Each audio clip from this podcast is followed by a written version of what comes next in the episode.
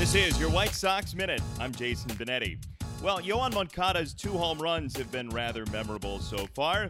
His first came against the Cubs. His second last night tied the score in the ninth inning off Astros closer Ken Giles. It was just the third home run allowed by Giles all year. Then in the 11th inning, Moncada provided an even bigger hit, a game-winning single to push the Sox to a sweep against the Astros by the count of 3 to 2. His very first walk-off after his second career home run. This all after Carlos Rodon threw 8 Sterling innings, allowing just 2 runs, tied for his longest career outing.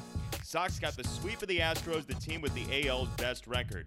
Sox and Royals tonight, 7-10 and Melky Cabrera's return. Elvis Night and Fireworks, two weeks away. Join us as we remember the king of rock and roll as the Sox take on the Tigers at 7:10 p.m. Get your tickets today at whitesox.com. This has been your White Sox Minute.